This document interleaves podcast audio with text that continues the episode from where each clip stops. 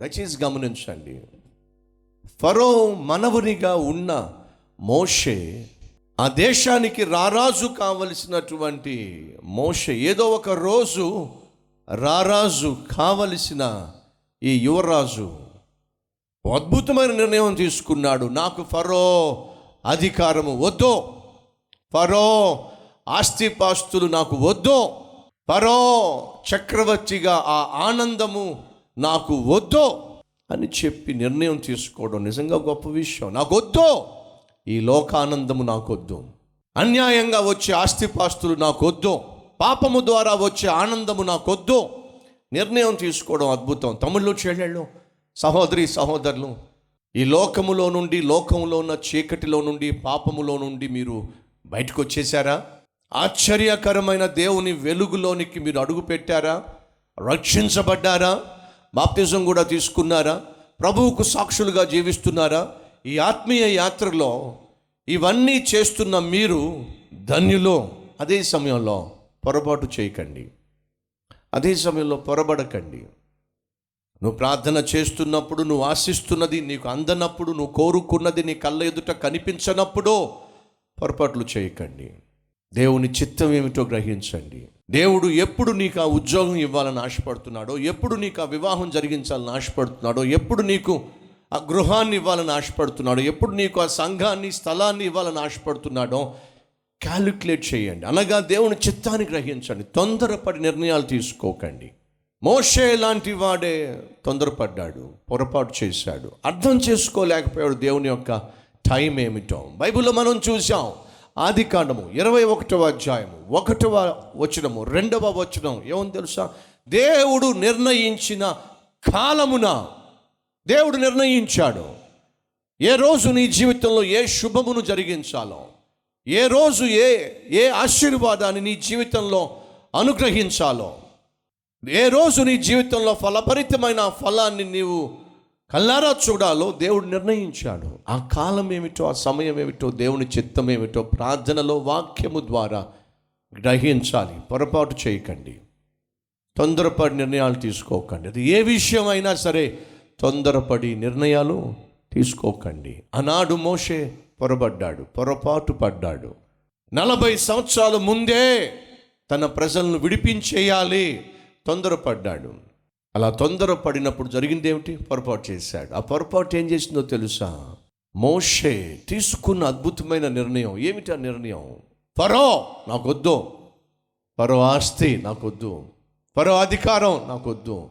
అని అద్భుతమైన నిర్ణయం తీసుకున్నవాడు కాస్త తన ప్రజల పక్షమున నిలబడవలసిన వాడు కాస్త పారిపోవాల్సి వచ్చిందండి. పరిగెట్టాల్సి వచ్చిందండి. అందరినీ పోగొట్టుకున్నాడు. అన్నీ పోగొట్టుకున్నాడు. అరణ్యవాసిగా మిగిలిపోయాడు. అనాథగా అవతారం ఎత్తాడు. ఏం జరిగింది? నలభై సంవత్సరాలు అరణ్యంలో మోషే ఉండాల్సి వచ్చింది. మూడు వందల ఇరవై సంవత్సరాలప్పుడు మోషే జన్మించాడు. నలభై సంవత్సరాలు ఫరో ఇంటిలో పెరిగాడు. మూడు వందల అరవై సంవత్సరాలు. ఓ రోజు మోషేకు ఎనభై సంవత్సరాలు వచ్చినాయి. నలభై సంవత్సరాలు అరణ్యంలో మోషే ఉన్న తర్వాత తన గొర్రెలను కాచుకుంటూ ఆ పర్వతం దగ్గరకు వచ్చాడు. అక్కడ ఒక పొద కాలుతూ ఉంది. గమనిస్తూ ఉన్నాడు. పొద కాలుతుంది కానీ కాలిపోవటం లేదు. ఆ పొద తగలడుతుంది కానీ మాడి మసైపోవటం లేదు. ఆశ్చర్యం అనిపించింది. అబ్బురపడిపోయాడు.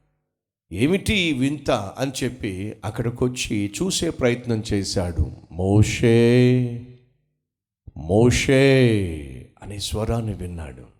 ఎవరు నువ్వు? నేను ఉన్నవాడను అనువాడను.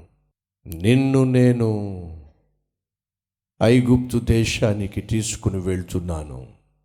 బానిసలుగా ఉన్న నా ప్రజలను విడిపించటానికి నిన్ను సాధనముగా నేను ఏర్పరచుకున్నాను. నిన్ను ఫరోకి దేవునిగా చేయబోతున్నాను.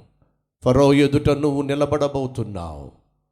ఫరో మెడ వంచి నా ప్రజలను నేను వారికి వాగ్దానము చేసిన భూమిలోనికి నీ ద్వారా తీసుకుని వెళ్ళబోతున్నాను.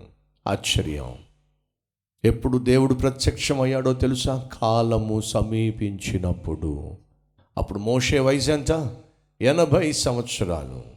మోషే పుట్టినప్పుడు మూడు వందల ఇరవై సంవత్సరాలు గడిచింది. మూడు వందల ఇరవై సంవత్సరాలు ప్లస్ ఎనభై సంవత్సరాలు. ఎంతో చెప్పండి? ఎగ్జాక్ట్గా నాలుగు వందల సంవత్సరాలు. నాలుగు వందల సంవత్సరములు నిండిన మీదట దేవుడు తన పనిని ప్రారంభించాడు. ప్రియ సహోదరి సహోదరుడా నీ జీవితంలో దేవుడు ఏ ఆశ్చర్య కార్యాన్ని ఏ అద్భుతాన్ని చేయాలి అని సమయాన్ని నిర్ణయించాడో ఆ సమయంలో ఒక్క నిమిషం కూడా ఆయన ఆలస్యం చేయకుండా నీ ఎదుట అరణ్యముగా ఉన్నటువంటి ప్రపంచములో నీకు మార్గాన్ని తెరవబోతున్నాడు. ఎడారిగా ఉన్నటువంటి వాతావరణంలో నదులను ప్రవహింప చేయబోతున్నాడు. నువ్వు చేయాల్సిందల్లా. ఓ నూతన ప్రారంభాన్ని ఈరోజే ప్రారంభించు. అద్భుతమైన సందేశం. నువ్వు చేయాల్సిందల్లా. ముందుకు సాగు. నన్ను చూస్తూ నా చిత్తాన్ని గ్రహిస్తూ నాకిష్టునిగా జీవిస్తూ ముందుకు సాగు.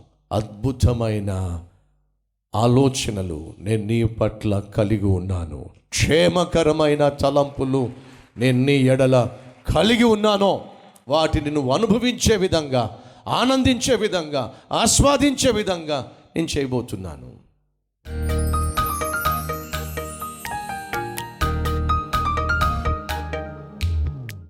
పరిశుద్ధుడవైన తండ్రి నూతన సంవత్సరము అనే దయా కిరీటాన్ని దయ తలచి కనికరించి మాకు అనుగ్రహించావు.